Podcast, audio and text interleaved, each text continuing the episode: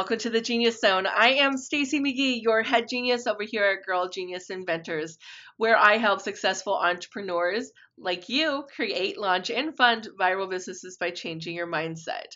And you know, guys, no change really happens without motivation.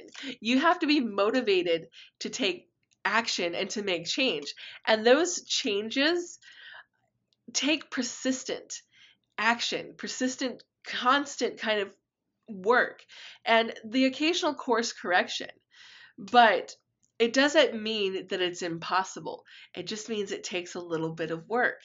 And that work and motivation can be created by having goals, but not just any goals, by creating the right goals. The goals that get you up in the morning and say, Oh my gosh, I am so excited to work towards this goal that all I can do is think about it.